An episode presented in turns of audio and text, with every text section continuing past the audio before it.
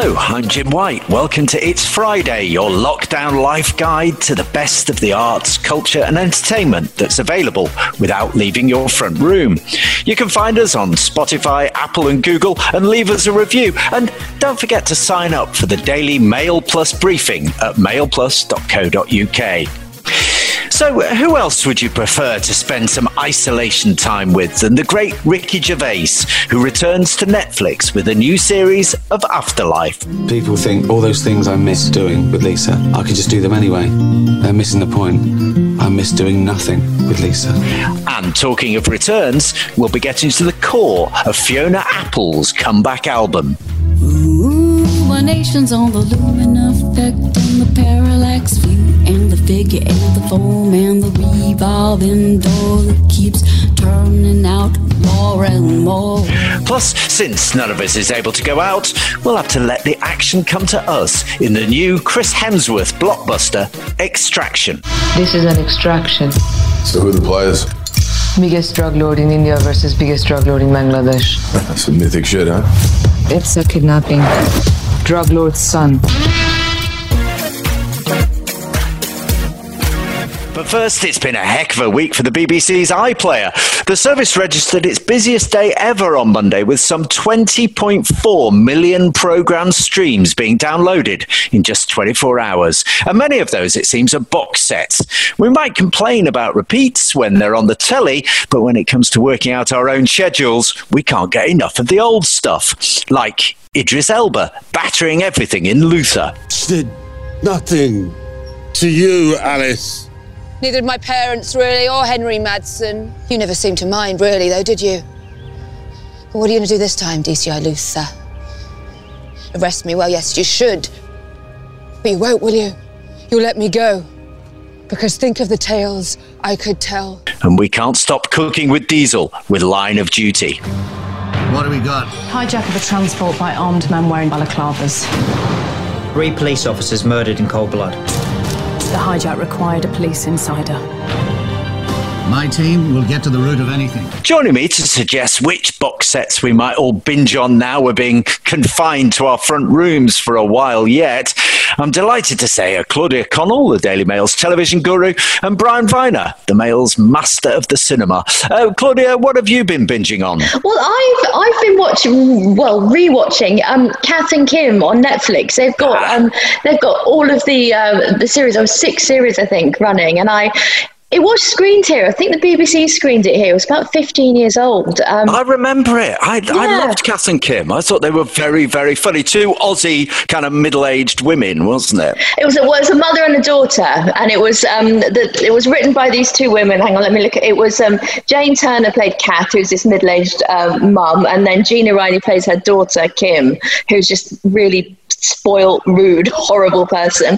And it's just about their it's just about, it's about their life. There was it opens with um Kath about to remarry to the local butcher Kel, and she's um she's determined she's reinvented herself as this sort of feminist, and she wants to pay for her own wedding. I think we might actually have a clip. I have to make a down payment of $1,000 by tomorrow on my pumpkin style coach. You don't realise, but Brian is at me hammer and tong. Well, why don't you tell Kel to kick in? No, I can't do that.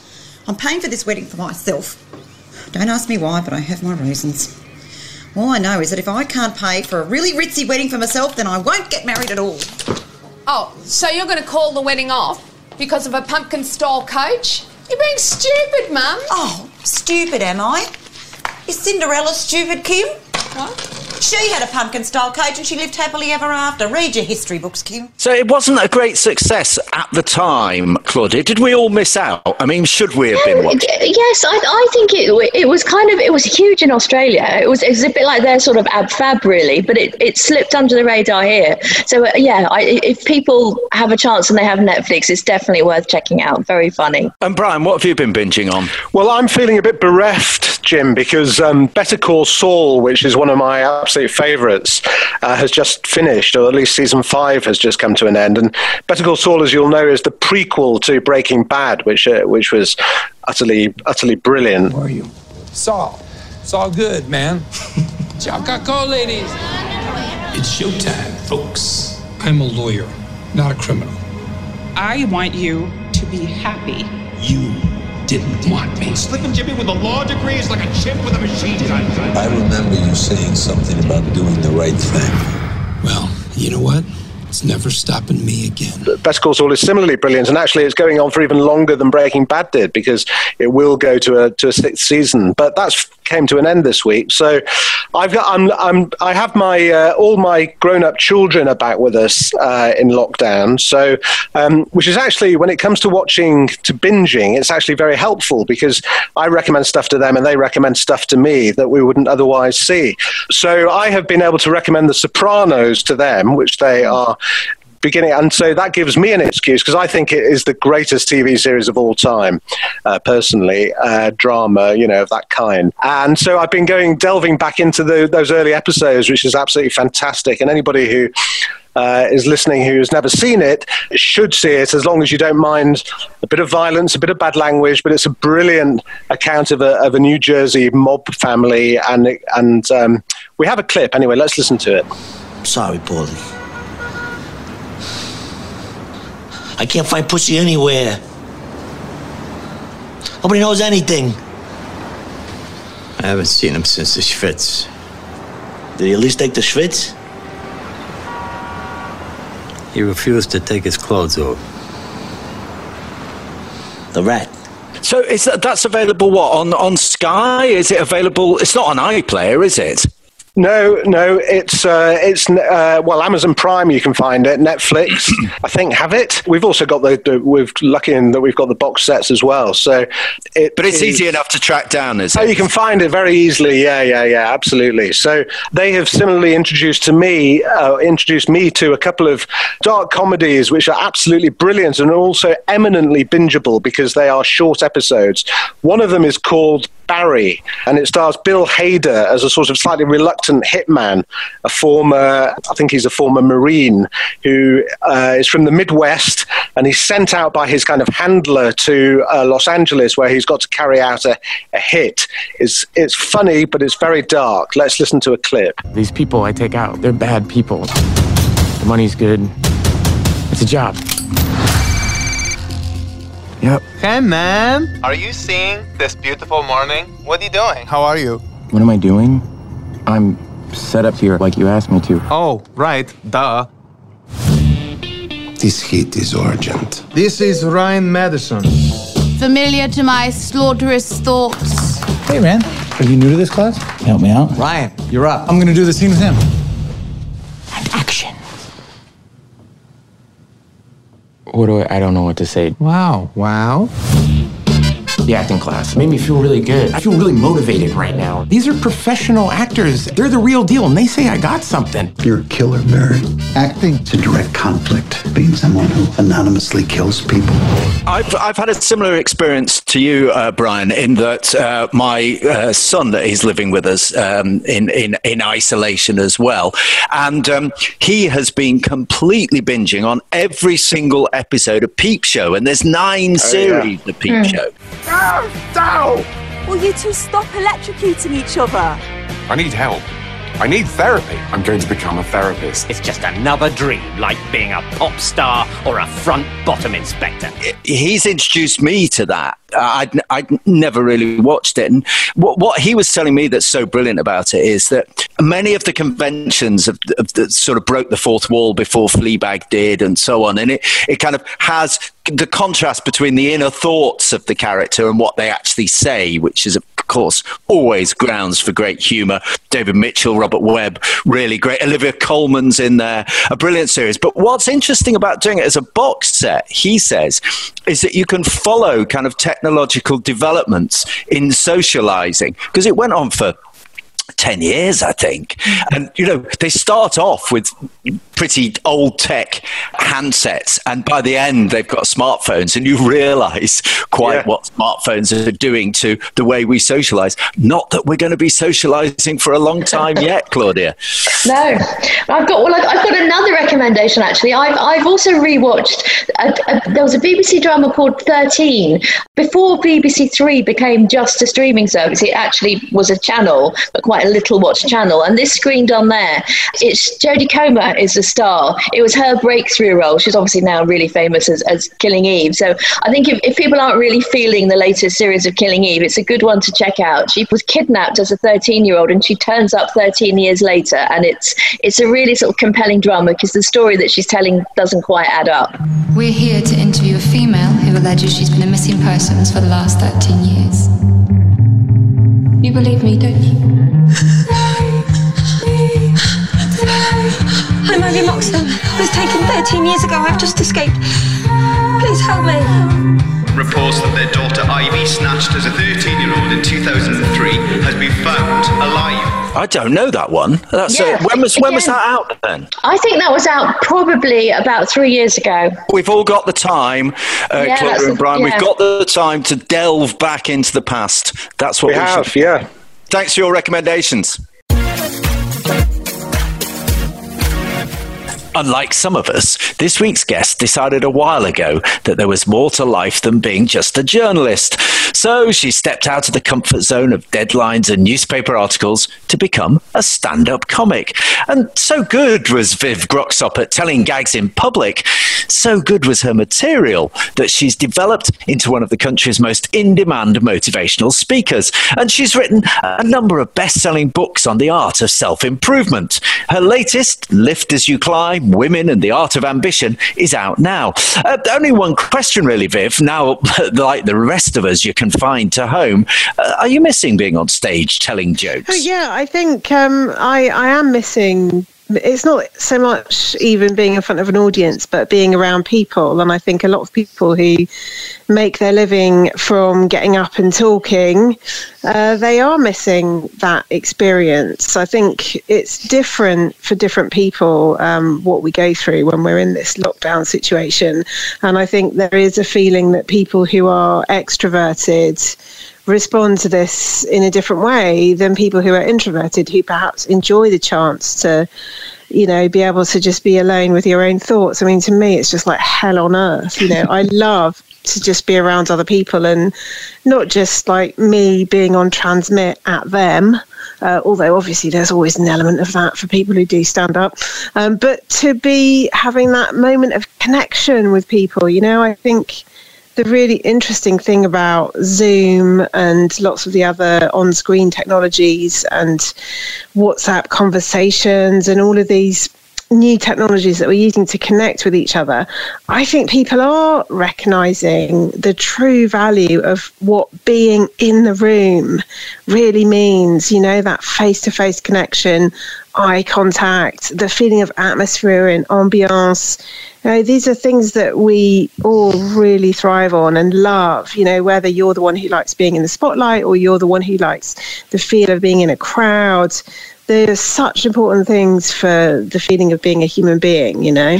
Yeah, but I, I, I accept all of that. I totally agree with you. But I bet the first thing people say to you when they meet you is, isn't being on stage making people laugh the scariest thing you could do? I mean, Oh, yeah, it they do- most of us, doesn't yeah, it? they do say that. And I found it really fascinating when I first started doing stand up about 10 years ago that people would always say that to me. And I found that was totally normal because I'd only just started doing it. And so obviously I did think it was scary um, because. You know, it is. It, it's you know known for being one of the most triggering uh, responses in terms of your adrenaline and all of your reactions. You know, we're trained to not want to be in that spotlight, to not want to be isolated from everybody else, to not want to be in that posi- position of judgment. But what I found really interesting when I first started doing stand up was that I would meet people who were really successful, uh, famous on TV people, and they would also get asked that question.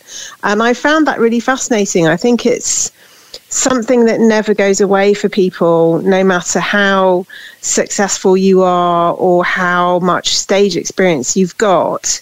And the reality is, for people who do it for a living and who do it really because they love it, is that for them it's more scary to not do it, and they don't. Ah, so you're you're being scared away. at the moment then because you're not doing it. Yeah, absolutely. Because I think lots of people who are performers, and it's not just stand up as well, it's, uh, you know, singers, actors, um, musicians, all kind of performers. You know, you you get this uh, feeling of connection and this adrenaline rush, and you know, quite a meaningful feeling of yeah, this is where I'm meant to be and this is what I'm meant to be doing. And when that gets taken away, yeah, it's, it's really horrible. In lockdown, everyone's gone Zoom crazy. Even Parliament's uh, doing Zoom. But but can you get a laugh on Zoom? Does it does it work for comedy? That is the most important question. Uh, yeah, there's a major problem on Zoom with timing. I was talking to somebody about this earlier today. It's to do with the way that it processes voice and audio.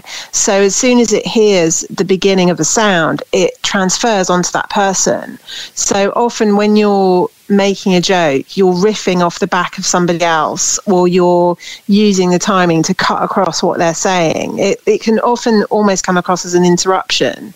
And in everyday life, when we're face to face, we do this very easily. You know, if you think about how you banter in a pub, it's all about the art of interaction and the art of interruption it's that timing that can make it funny. And Zoom completely messes that up because you will lose the end of what the last person said as your interruption comes in. And it will also come across as a lot more aggressive and clumsy.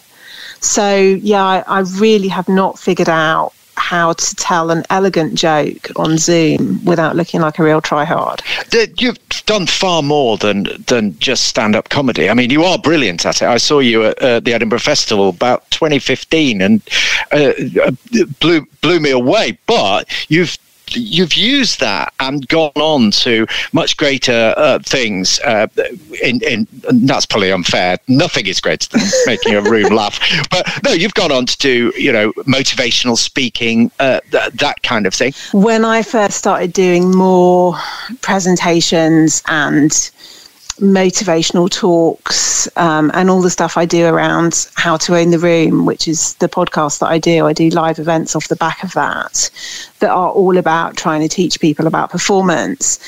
Initially, I could see that on the surface the events were very successful and that people were very happy and that the, the feedback afterwards was very positive.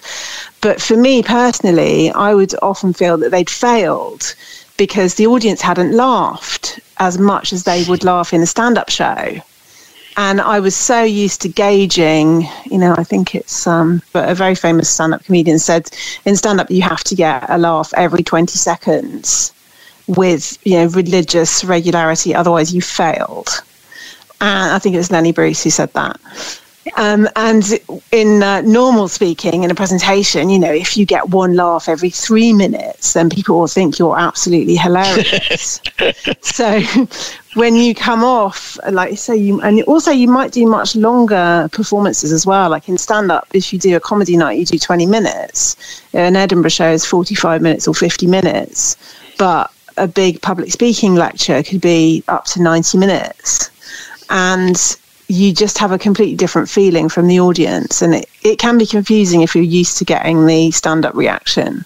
You've, you've uh, spoken to many great uh, uh, female uh, speakers: Hillary Clinton, Chelsea Clinton, Julie Andrews. Now, come on, that is a that that that was a big moment. Uh, I would imagine. Who, who's the best you've seen? Oh, the best I've seen, and who I would kill, kill, kill to interview, obviously, is Oprah Winfrey. Um, I was lucky enough uh, to see her in Atlanta. It was about 10 years ago. And it was on her, she does an annual O conference for her magazine, which is for about 2,000 people. And it was in this huge uh, venue in Atlanta. And I was very close to the front. And she spoke for an hour. And I literally felt that I had had a religious experience. It was quite frightening. I felt this hour pass in the blink of an eye. You're a, a, a very seasoned journalist, and you've written a lot of books. Uh, uh, Lift as You Climb is is your latest, which is about women and the art of ambition. Um, is it an art or is it a science? well, I have been thinking about renaming it Lift as You Crawl uh, uh, seeing as it's come out uh, right on the heels of the global pandemic. Um, yeah, it, ambition is something that I wanted to tackle for a long time because in all these events I was doing around how to own the room uh, and the conversations I was having in the podcast, a lot of the questions that come up for women around this idea of public speaking and owning the room and you know what I call the art of brilliant speaking they all related really to ambition because a lot of them would be about what do I do if somebody's judging me at work who thinks I'm too competitive? What do I do if my boss thinks that I'm sticking my neck out too far? What do I do if I keep getting interrupted in meetings? How do I ask for pay rise? All of these things.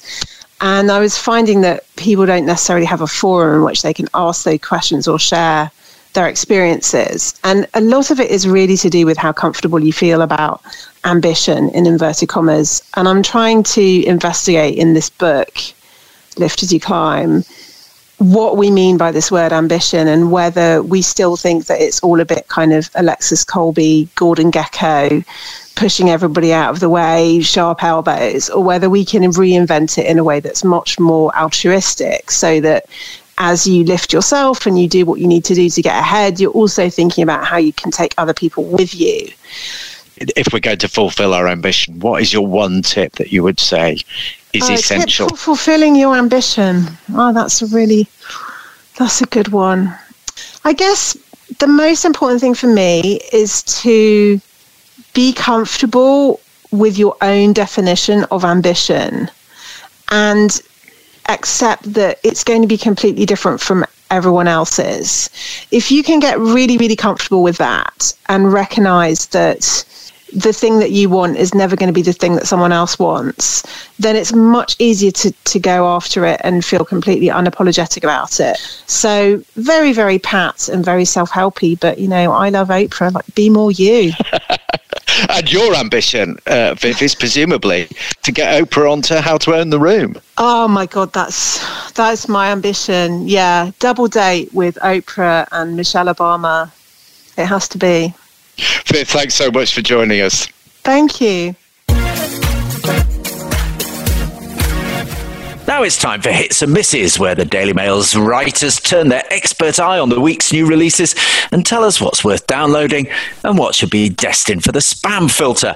Uh, First up, the Daily Mail's film man, Brian Viner. Still lots of films coming out, Brian. Yeah, plenty, Jim. Yeah, they're all they're all available to stream. Uh, there's a, a new one today on Netflix called Extraction, which I've had a look at, which is a an all action, rather brutal thriller starring Chris Hemsworth as a as that sort of cliche of this kind of film, a former special ops soldier who's now a kind of freelance mercenary, and his great speciality is in freeing kidnapped victims around the world.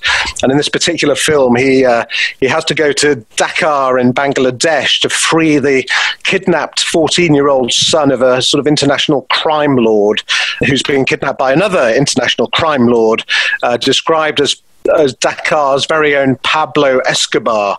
So Chris Hemsworth is basically just an excuse for Chris Hemsworth to um, look unbelievably kind of alpha male and shoot sort of baddies in the head at the rate of about one a minute throughout the entire film. He's it's probably the, the, the, the biggest body count since the last John Wick film, uh, which you'll have seen, you know, the Keanu Reeves character who, um, you know, the body count is unbelievable in this film, though you wouldn't even begin to try and count, but uh, how many of how many people die. But anyway, and so the, the, it, it try, it's directed by a guy, a guy called Sam Hargrave, who was a stunt coordinator on some of the Avengers films. The Avengers films directed by the Russo brothers, and they're the producers in this film, and indeed Joe Russo has scripted it. So it's kind of very slick, as you would expect from uh, people of, from that pedigree, uh, but it's full of cliches. I mean, it's just one big cliche, actually, from beginning to end. The Hemsworth character uh, has a sort of dark past, and he's got a there's a tragedy in his past which I won't share with you. So he's a sort of you know a bit of an emotional mess. Let's just listen to a clip. It's a kidnapping. Drug lord's son. Clock's running at 16 hours. Proof of life as of six hours ago. Brian, when you said it was called Extraction, uh, it reminded me of the fact that under lockdown, more and more of us are removing our own teeth. Yeah. So, was it like going to the dentist watching this? well, I did in, in my in my review in today's Mail. I I, I did make a, a, a dentist gag. Yeah, uh, it wasn't quite as good as yours actually. Yeah, it is a bit like pulling teeth, but um, yeah, it is. It, extraction does sound like a bit a bit like a sort of dental training video, and of course, in in this instance, the extraction refers to him, you know, trying to get this kid out of out of his own his very own lockdown. So yes, there are lots of apposite comments given the situation we're all in. Uh, You're going to ask me if it's a hit or a miss, and you know, if you love that kind of brutal. Violent sort of, you know, rat a tat tat, people being killed all over the place all the time, then, you know, then fair enough. But for, for me, Jim, I think it was a miss. I'm not sure how many people really do like brutal rat a tat tat, Brian. What, what's your other film? Is it is it as brutal as rat a tat tat? Uh, no, well, it is actually quite brutal. There's a film called Moffie, uh, M O F F I E, uh, which is up on, I think, on Curzon Home Cinema from today. This is a very good film. It, it is set in South Africa in 1981, so apartheid era South Africa, uh, and it's about apparently at that time boys aged 16 and over all had to be uh, were, were comp- had to do compulsory military service. So it follows a boy called Nick who is um, who's a teenager and who has to go and do his two years in the army. Uh, he's a sensitive kid. Turns out he's gay. Uh, at the beginning, we don't we don't recognise that, and we think that it's all about the sort of racism of apartheid era South Africa. There's a couple of there's a, there's one very disturbing image earlier on in the film where there's a, a black guy standing on a railway platform as a train goes by with all these new conscripts heading off to uh, serve in the army, and they all shout you know, horrible abuse and, and physically assault him as well. It's, it's, it's quite disturbing. So at that point, you're thinking, well, this is going to be about racism, but actually it's not. It's about homophobia. Before any of that, let, we'll just listen to a clip. Everyone, uh, I know we, we always say we're going to do this and never get to it, so thank you all for being here and uh, for being with us to send off my firstborn, Nicholas, to do his military service. So this is an interesting, different kind of take on what we kind of expect of an apartheid story. Then, Yeah, exactly. The I I mean, the the d- director's a guy called Oliver Hermanus, who is himself black or at any rate mixed race. So all the more reason why you would think this this is going to be a film about about racism. But Moffie, the title, is apparently an Afrikaner word meaning it's like a, a slur that you use against gay people. Uh, you know, faggot, I suppose, is the closest is the closest word that we have in our language. So, and so this guy uh, forms an attachment to another conscript, and but they have to keep their kind of growing affection for each other very much suppressed. It's not. There's nothing graphic in it. It's there are no sort of sex scenes. It's it's it's very sensitively handled. Um, and it, it makes you realise that the, the, the, the intense homophobia of South Africa at that point was, um, you know, was, was really quite oppressive and terrible. Um, and we only hear about South Africa at that time, especially through the movies. This is a story well worth telling, and it's told very well. so Um, hit or miss, Brian? well, uh, un- undoubtedly a hit. And Extractions on Netflix, and where can we get Moffie? And uh, Moffie's on Curzon Home Cinema, Jim. So you have to pay for it, but you know, it's, it's as I say, it's, it's worth seeing. It's very nicely done. The the brutality of the of the army. I mean, you know, we're very used to scenes in, in our own films about our own army. Uh, you know, going in and being being kind of brutalised by the the drill sergeants and all of that. But somehow it works better in Afrikaans, which, if Afrikaner listeners will forgive me, is is very well suited to kind of shouting at people. Uh, so uh, there's plenty of that. A lot of it is in, is subtitled actually, um, but it's worth seeing. It really is. Now I'm joined by the Mail's music critic Adrian Thrills. Uh, like many people, Adrian, I don't think I've ever listened to so much music as I have over the last month or so. Um, I'm eager to know uh, what new stuff have you got for us this week? Yeah, well, we have. I mean, new music does continue to emerge during the lockdown, and and this week in particular, there's a couple of really intriguing, very maverick. Uh, American female singers. I think these these maverick American women are really they're keeping me going through the lockdown. We've had we had Waxahatchee last week, and uh, you know we had the brilliant Laura Marling album, obviously a, a British performer, um, and uh, there's another couple this week. Um, the first is is the brilliant Lucinda Williams. She is uh, she's a singer. I first became aware of her back in the in the late 80s. She released a brilliant record on on Rough Trade, just called Lucinda Williams, and uh, I'm amazed to find out this week she's now actually 67. I was kind of still think, in my mind she's forever young, but she's she's now a bit of a veteran, and she she started out really as part of the kind of Nashville country school, but she never really fitted in with that. She was always too much of a maverick, and also too much of a rock and roller, really, to kind of fit the the country bill. She's she's got two huge fans in Elvis Costello and Bruce Springsteen. I mean, Springsteen actually turns up to guest at her gigs, not the other way around. And um, uh, she was supposed to be on tour at the moment, but um, I read an interview with her last week, and she's she's self isolating in Nashville with her her husband Tom Overby, the producer, and they're watching reruns of Peaky Blinders. she's uh, but she's also find, found time amid all that, amid the Peaky Blinders reruns, to release uh, another new studio album called Good Souls, Better Angels, and it's true to form. It's a it's a really rocking record. It's got that kind of really dirty rock and roll sound. It looks a little bit. It reminds me a bit in some ways of you know the Stones' Exile on Main Street or the White Stripes. It's kind of got a swampy blues feel. Even Doctor Feelgood, Link Wray. It's got these kind of dirty uh, guitars, and it's uh, her, her songwriting, as always, is excellent. And she's taken a slightly different tack this time round in that she's she's always written very personal songs, road songs, narratives. You know, trails of uh, and she trails along dusty American highways and bar rooms, and uh, you, you wouldn't want to meet her in a barroom brawl. I think she gets look after herself quite well. But um, this time she's looking out beyond that a little bit, and she's writing about kind of more kind of I guess social and political songs. But it's it's, it's far from a political record. You know, she she deals with um, kind of depression and abuse, and um, but but also it's it's it's a very it's still quite an optimistic record. I mean, um, I think we're going to listen to a song called um, called Big Black Train, and uh, you just she has just got one of the great American voices. It's it's kind of one of those kind of drawled honey and bourbon kind of voices. But maybe have a listen to the track. I can hear coming from miles away. I can hear coming from miles away. I can hear coming from miles away. And I don't wanna get on board. I, I like that description, uh, Adrian. Honey and bourbon. Uh, did, did seem to sum up her voice, actually. Yeah, it's it's a lovely voice, and uh, in fact, that's one of the kind of more you know she can do tender as well as tough. That's one of the the kind of kind of more ballad. There's a couple of really kind of optimistic ballads. It's it's ultimately a very hopeful record, and uh, yeah, I think it's it's one that I'll be listening to again. So Lucinda Williams, hit or miss for you, Adrian? She's absolutely a hit. Yeah.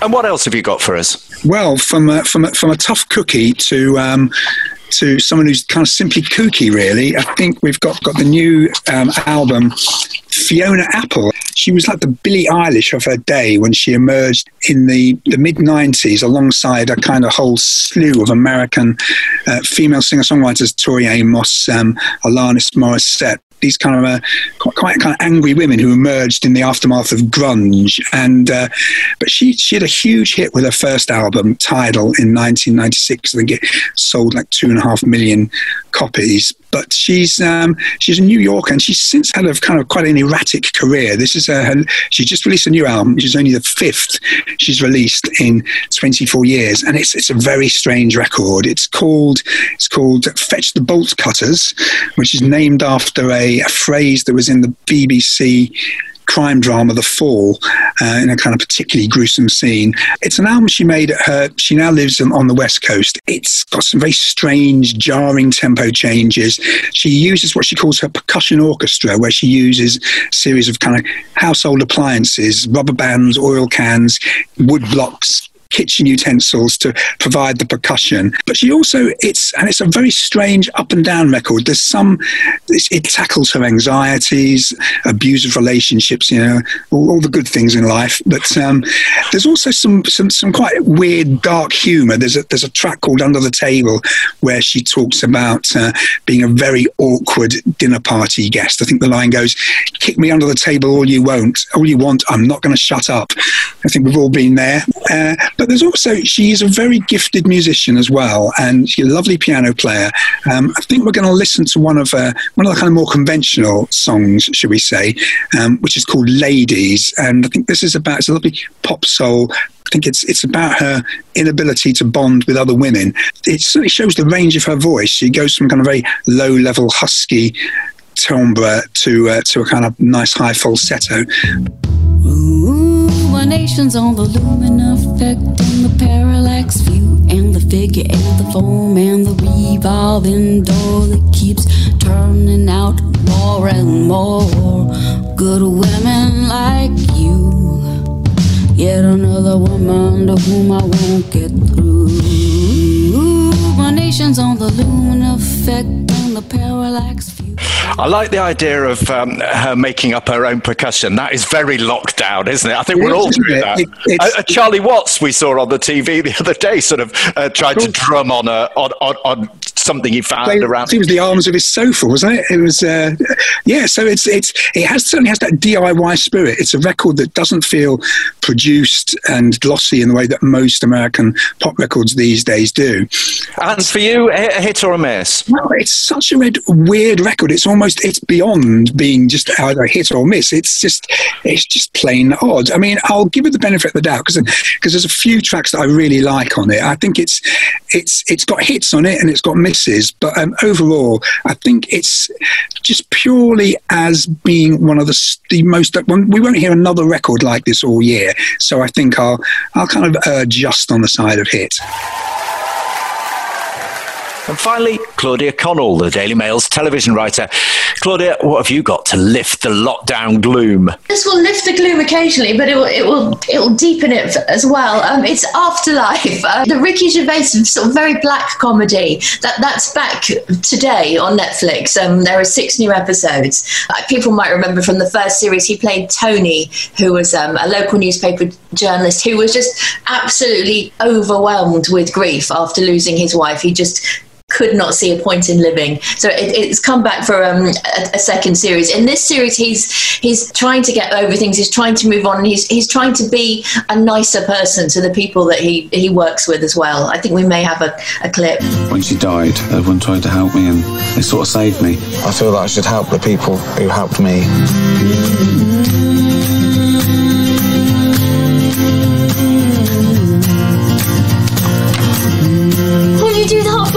You look sad.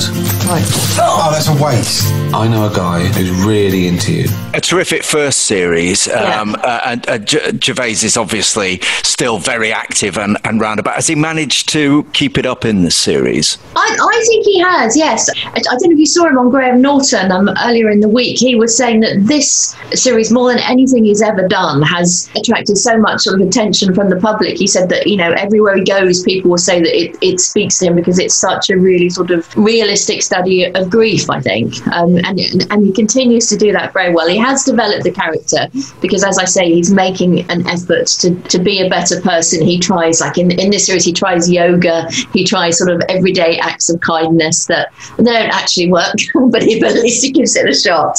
And he's got a lot of supporting characters in this that really make the program. Like Joe Wilkinson plays the um, the postman that has no sort of sense of boundaries, and Ashley Jensen is his potential love interest, Emma, who he, he really likes, but he just can't get over the idea that he's being unfaithful to his dead wife if he pursues anything with her. And it, it's really sort of moving. It's really beautifully done. It, is it funny though, uh, Claudia? I mean, It's- it, he's always mixed pathos and humour, but is, Yes. is it funny? It's really like hilariously funny in places, and then ten seconds later, it's just crushingly sad, and he he does do that very well. There's there's uh, there's one character in it that I Paul Kaye plays the um, psychiatrist, and for me, he's the one thing in it that I, I think just doesn't work. His character is just too over the top and not believable. It's funny, but it it just sits uncomfortably with the rest of it. But a hit or a miss? I, oh, it's a hit. Uh, and what else uh, is there? Well, there's on? Sunday, um, Normal People, a new drama, is starting on BBC One. And this is quite interesting because when this was filmed, it was filmed as a BBC box set, so for BBC Three streaming. But because the BBC have got like no new programmes at all now, it's been bumped up to BBC One status. So it's based on the, the Sally Rooney novel from a couple of years ago that was uh, it was shortlisted for the, the Man Booker Prize. And it was one of those books that when you went on holiday, everyone was reading that book. And it's a story of two really quite intense young people who fall in love at high school and it follows their journey through university. And I, I think we have a clip here. You were saying the other day that you like me. But by the photocopier, you said it. Yeah. Yeah. Did you mean like as a friend or what? No. Not just as a friend. Yeah, I, I thought that might be implied. I just wasn't sure. So we should have been watching this in the autumn. We're now watching it. Worth watching? It, it is worth watching. It's, there's 12 episodes, but they're only half an hour long, so it's it's it's quite compact. And I want I struggled with the book a little bit because there's lots and lots of really long descriptive passages. And the great thing about TV is it is it loses all of that, and it's it's all comes down to the dialogue and the performance. The two young actors, there's Daisy Edgar Jones who plays Marianne, and there's a, a new actor called uh, Paul Mescal who's this is the first thing he's ever done. So and he's he's brilliant in this, and they have really good chemistry on screen together. So a hit or a miss for you? This is another hit. Now, uh, Claudia, this week, Chris Whitty, uh, the chief medical officer, has said that we're going to have to keep social distancing for a very long Yeah. time, even after lockdown's gone. How on earth are we going to film any dramas? How are we going to do any television programs? How are we going to have a studio audience? What's going to happen to TV? I can imagine the panicked meetings that are happening right now at uh, sort of like BBC and ITV. There's, I think ITV have a couple new dramas in the bag. I don't know that BBC have anything new to pull out drama-wise. They may have some sort of like reality programs and cookery programs and things like that. I, I don't see how they can possibly film things. I know we've got, you know, they've done. Graham Norton is doing his show and is doing it via sort of Zoom video link, but it's you know it, it's just not quite the same. It doesn't quite work, and I, I don't know that that's going to be enough for people. And of course, you can't film uh, a, a historical drama because social distancing didn't exist in those times. it's true, yeah. Suddenly, you've got Jane Austen with everybody two meters apart. It doesn't work. I think they're just not going to be able to make them, and we're, we're just going to be increasingly relying on. I mean, Netflix. I think Netflix have got they have had attracted something like 16 million new subscribers just since lockdown. So uh, people are just going to be watching old favourites and movies. Well, now you know what you should be pressing the record button to catch and what really should be given the widest of social distancing.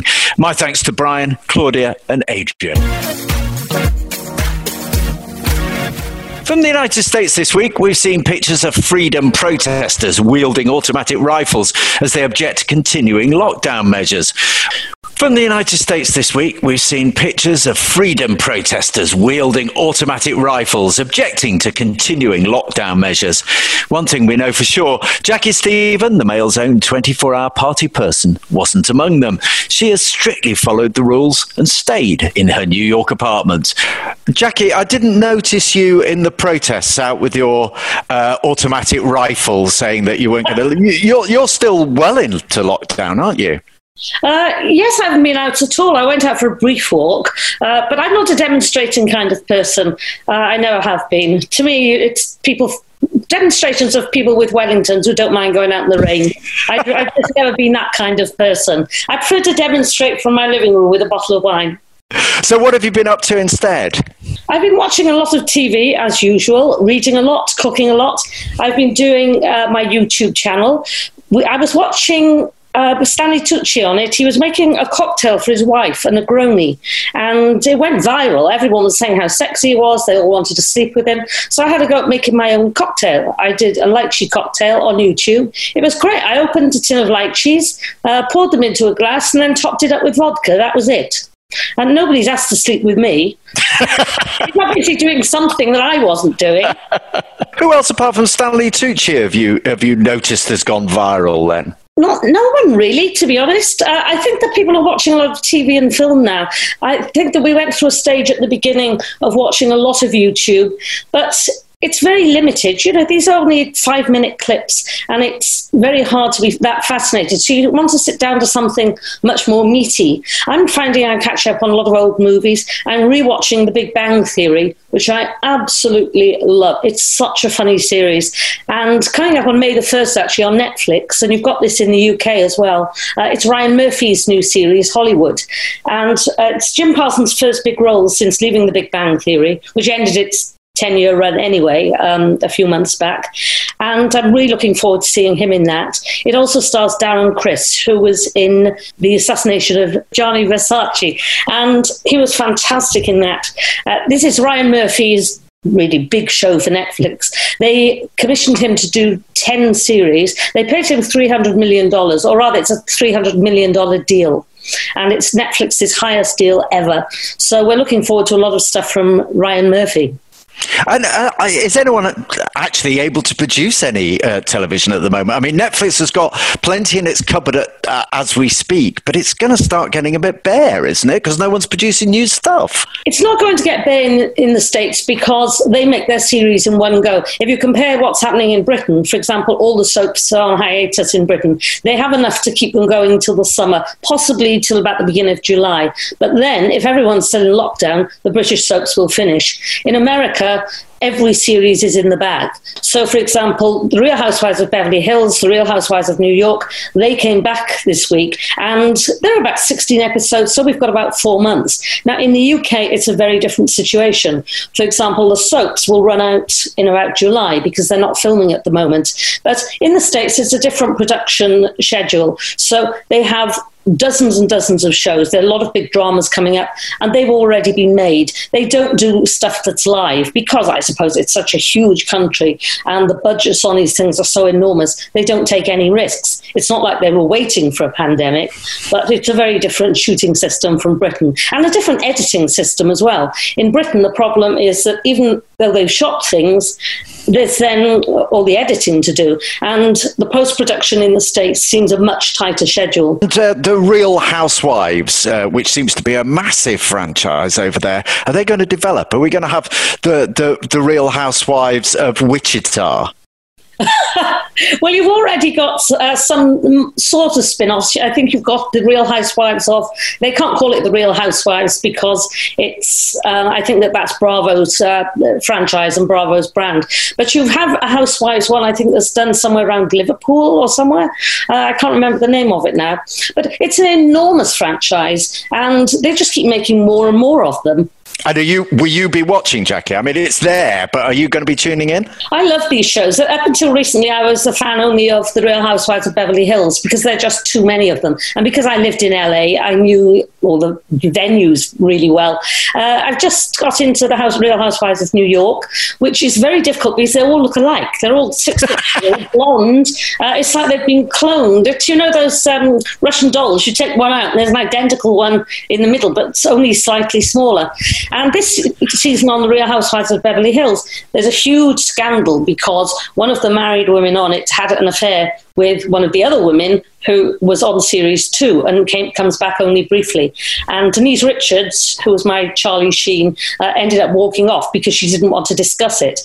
That defeats the object in a way because the whole point is you stay on the show and you discuss all the problems in your life. So everyone's a bit angry now that she walked off. And of course, it's given them more scope to be able to discuss it at even greater length. What they need is the, the real Jaci Stephen of Hudson River View. What a great view from your flat. It's funny you should say that. It's one of the ideas I put to Bravo. I never heard back from them. I asked them why don't they do the real expats of New York or Beverly Hills? And there are enough of us here. And yes, the view from my window is fantastic. I'm 31 floors up and I have those beautiful sunsets every night.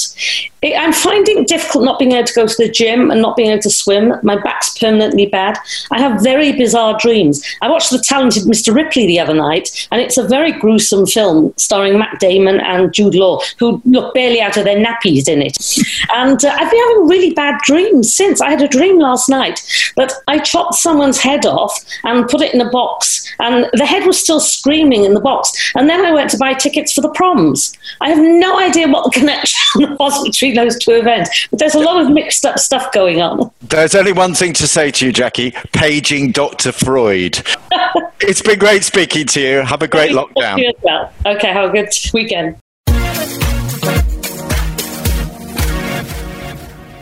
And that's it from It's Friday. We'll be back next week and every week via Spotify, Apple, and Google. And don't forget to sign up to your daily briefing from mailplus.co.uk. If you'd like to drop us a line, we're on It's Friday at mailplus.co.uk. Until next week, I'm Jim White. Stay safe.